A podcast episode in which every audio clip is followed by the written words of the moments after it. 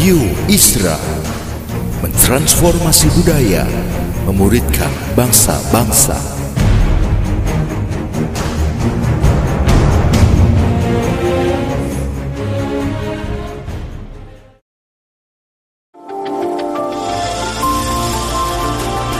Voice of Pradaim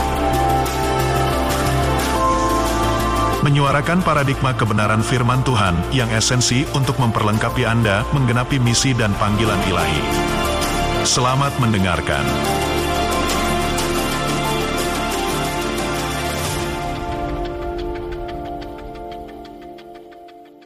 Saya ingin membagikan sebuah sebenarnya ini bicara soal mentalitas ya soal mentalitas. Mentalitas itu adalah sistem nilai di cara berpikir, cara hidup kita yang akan menentukan semua respon apa pun yang sebetulnya ada di sekitar kita. Nah, itu lebih kepada cara berpikir yang ujungnya menentukan bagaimana kita berespon dalam kehidupan. Nah, ada satu mentalitas yang harus kita cermati namanya spiritual uh, slackness ya atau mentalitas roh kemalasan atau kelambanan. Ini ini lebih bersifat kepada mentalitas ya.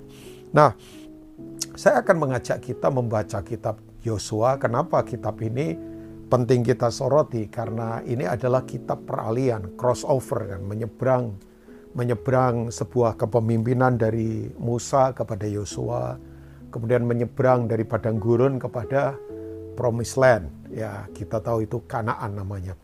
Tapi ternyata setelah perjalanan mereka menyeberang, mereka taklukkan Yeriko, mereka taklukkan Ai, mereka taklukkan suku-suku yang ada, orang Amori dan sebagainya. Kemudian terjadi pembagian uh, wilayah atau tanah buat 12 suku ya. Suku-suku yang uh, dibagikan sesuai dengan apa yang Tuhan inginkan. Ya, ada yang menempati dekat Sungai Yordan, ada yang menempati di sekitar pegunungan-pegunungan yang ada.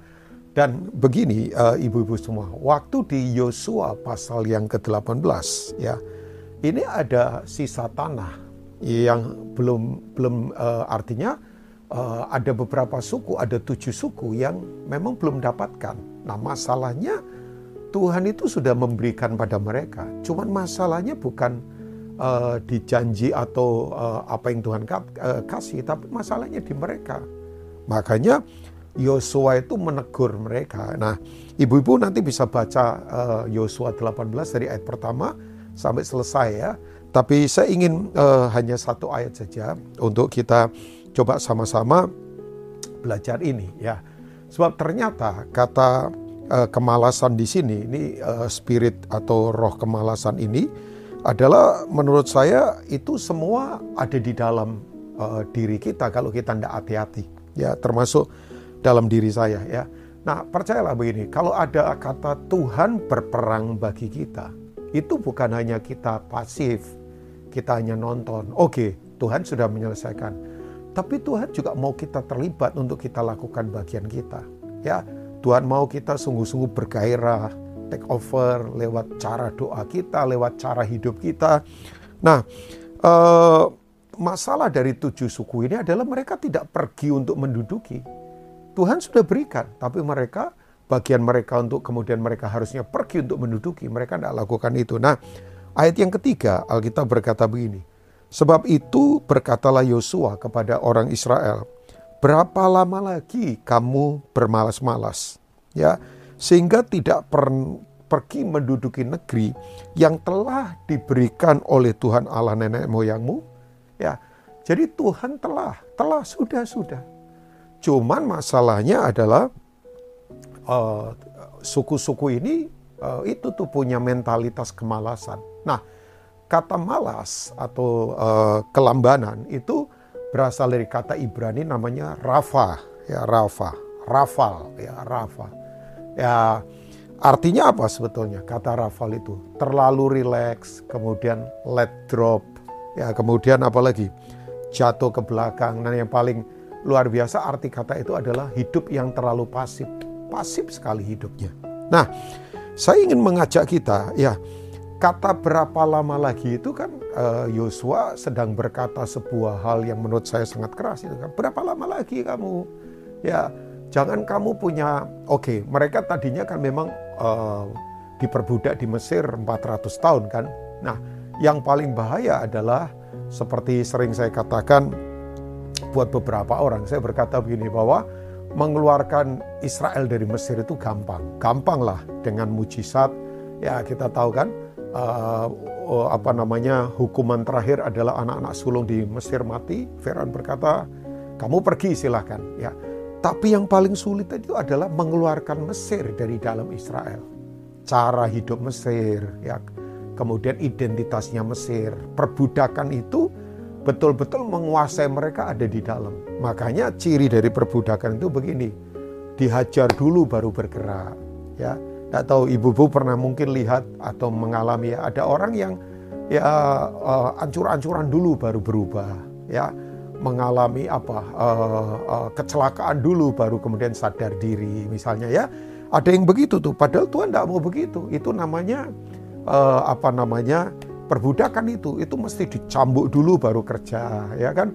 Diiming-imingin apa dulu baru kemudian semangat. Nah Tuhan mau kita coba mengalahkan uh, roh kemalasan ini ya kita mesti harus betul-betul bergairah kita mesti punya semangat di dalam Tuhan nah ternyata spiritual slackness ini ini ada beberapa ancaman yang bisa mengancam kita ya roh kemalasan ini ya saya menyebutnya nggak tahu itu kata uh, mentalitas sih lebih kepada mentalitas kenyamanan, uh, maksudnya kemalasan, kelambanan. Itu akan menyerang beberapa hal, menyerang. Misalnya yang pertama, ya mentalitas kemalasan ini akan bisa menyerang waktu dalam kehidupan. Ya, jadi nah ibu-ibu saya ingatkan buat kita semua.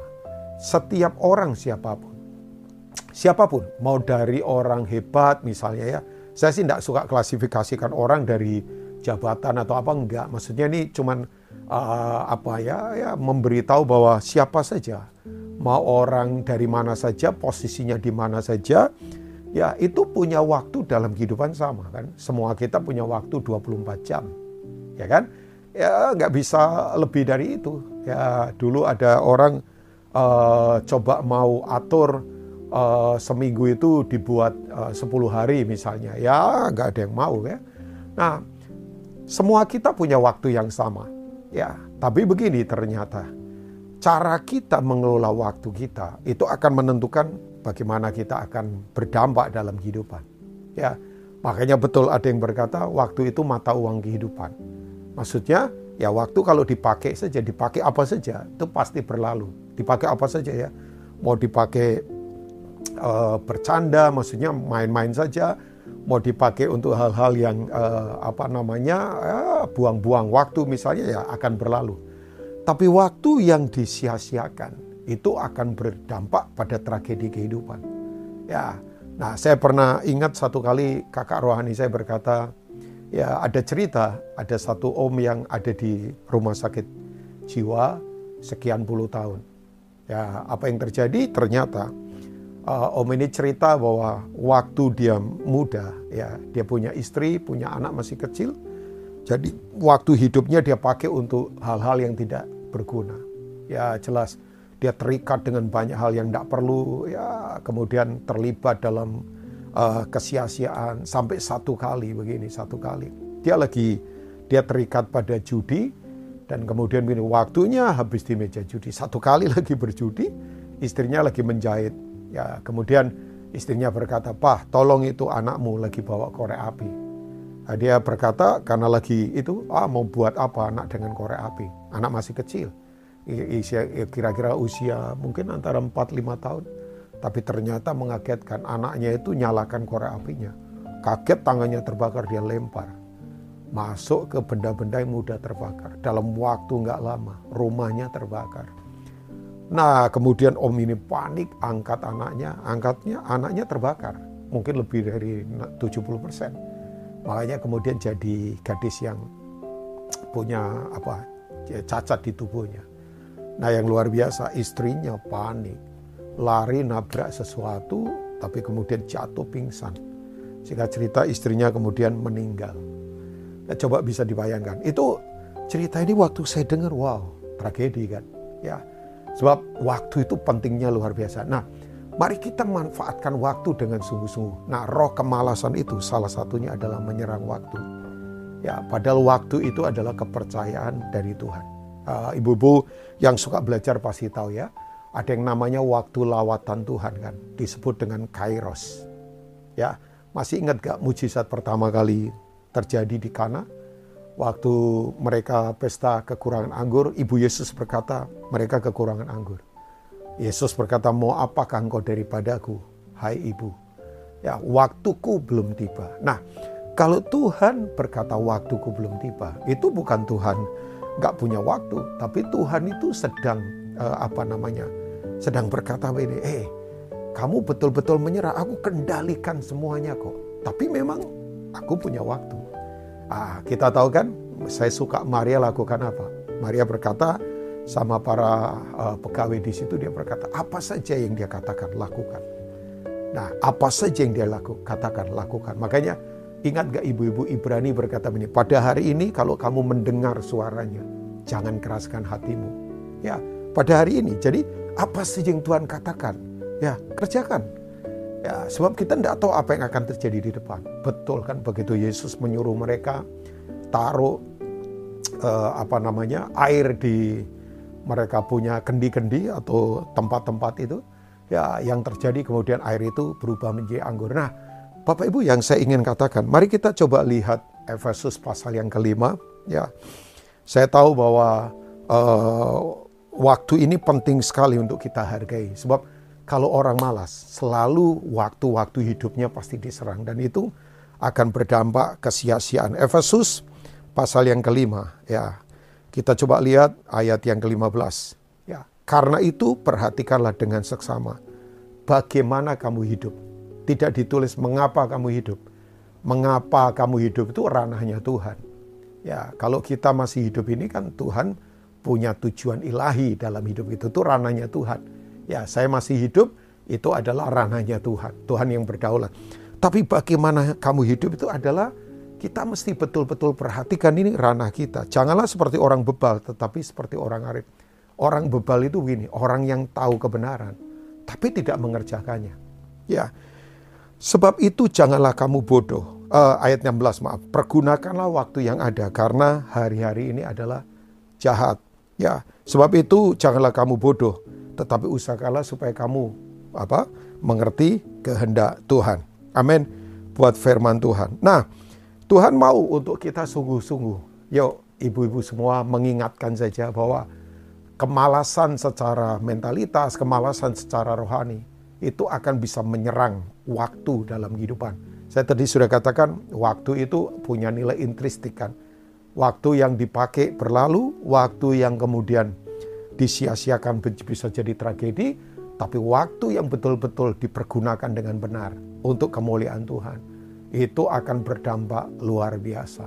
Ya, saya dalam hidup belajar belajar. Kadangkala ada gagal juga ya untuk betul-betul cermati waktu. Karena saya tahu begini, waktu itu adalah uh, kepercayaan dari Tuhan.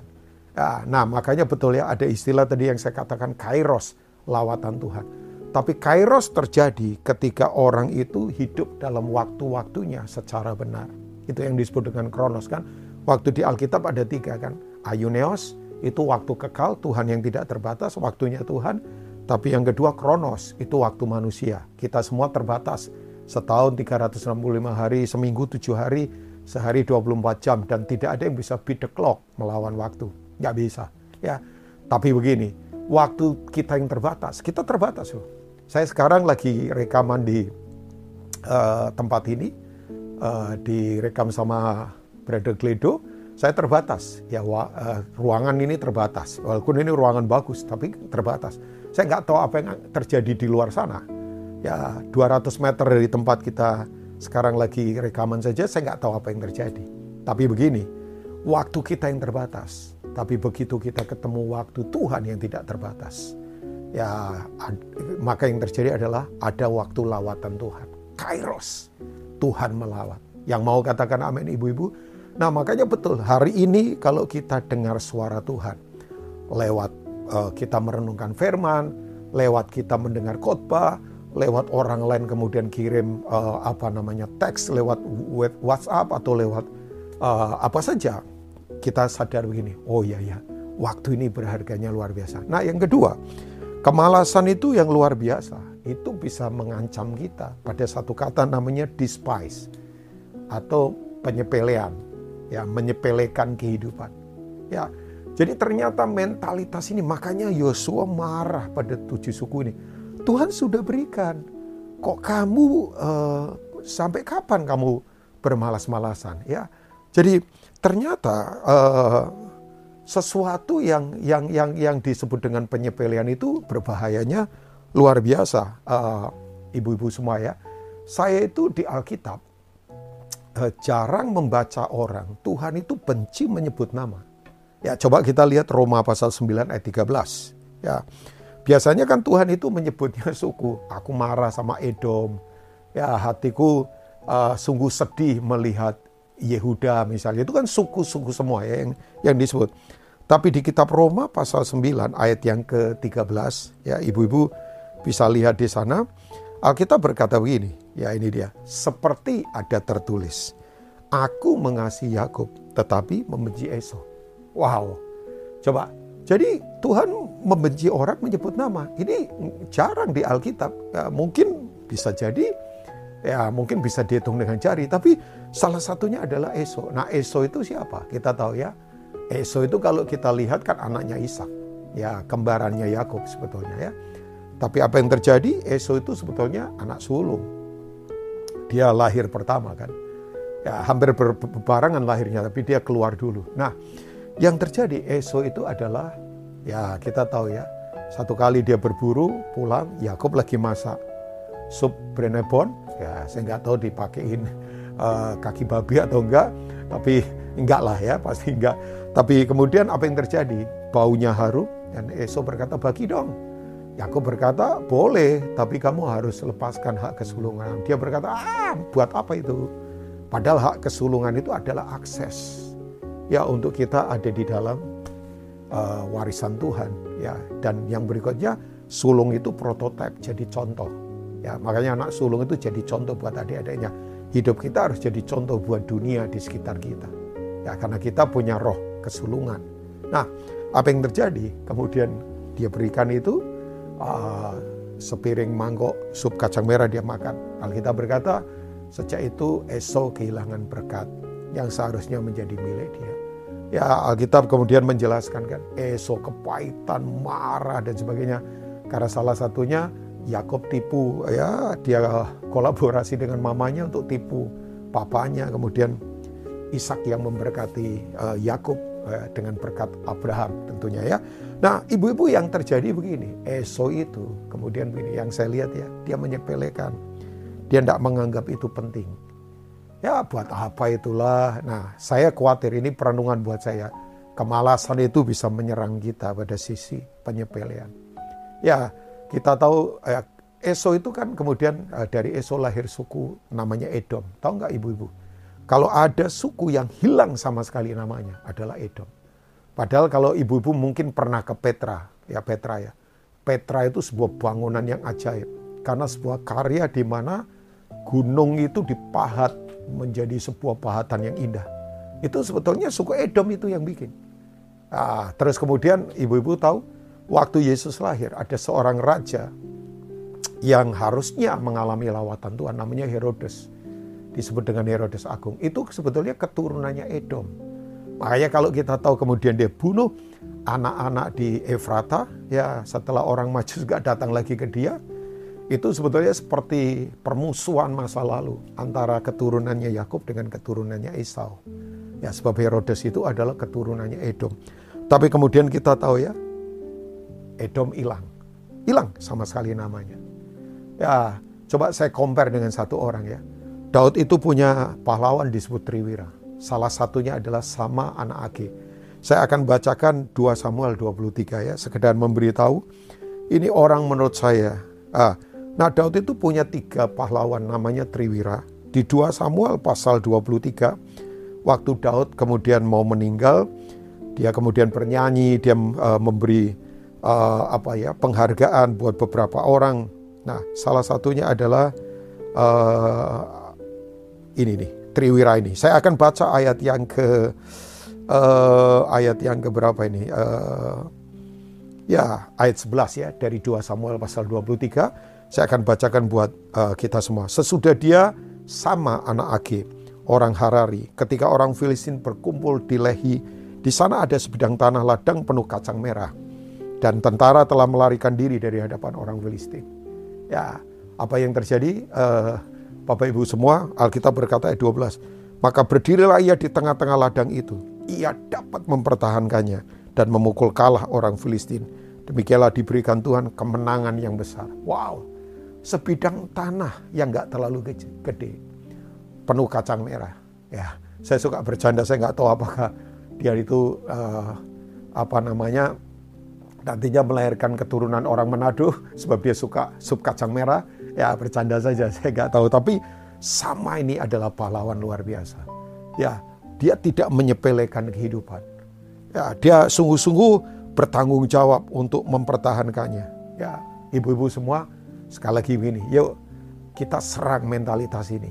So ini, jangan malas untuk berdoa, jangan malas untuk melayani, jangan malas untuk bersemangat di dalam Tuhan Nah, ancaman berikutnya yang sangat berbahaya dari uh, roh kemalasan ini, lamban ini adalah tidak bisa melihat jelas jauh ke depan.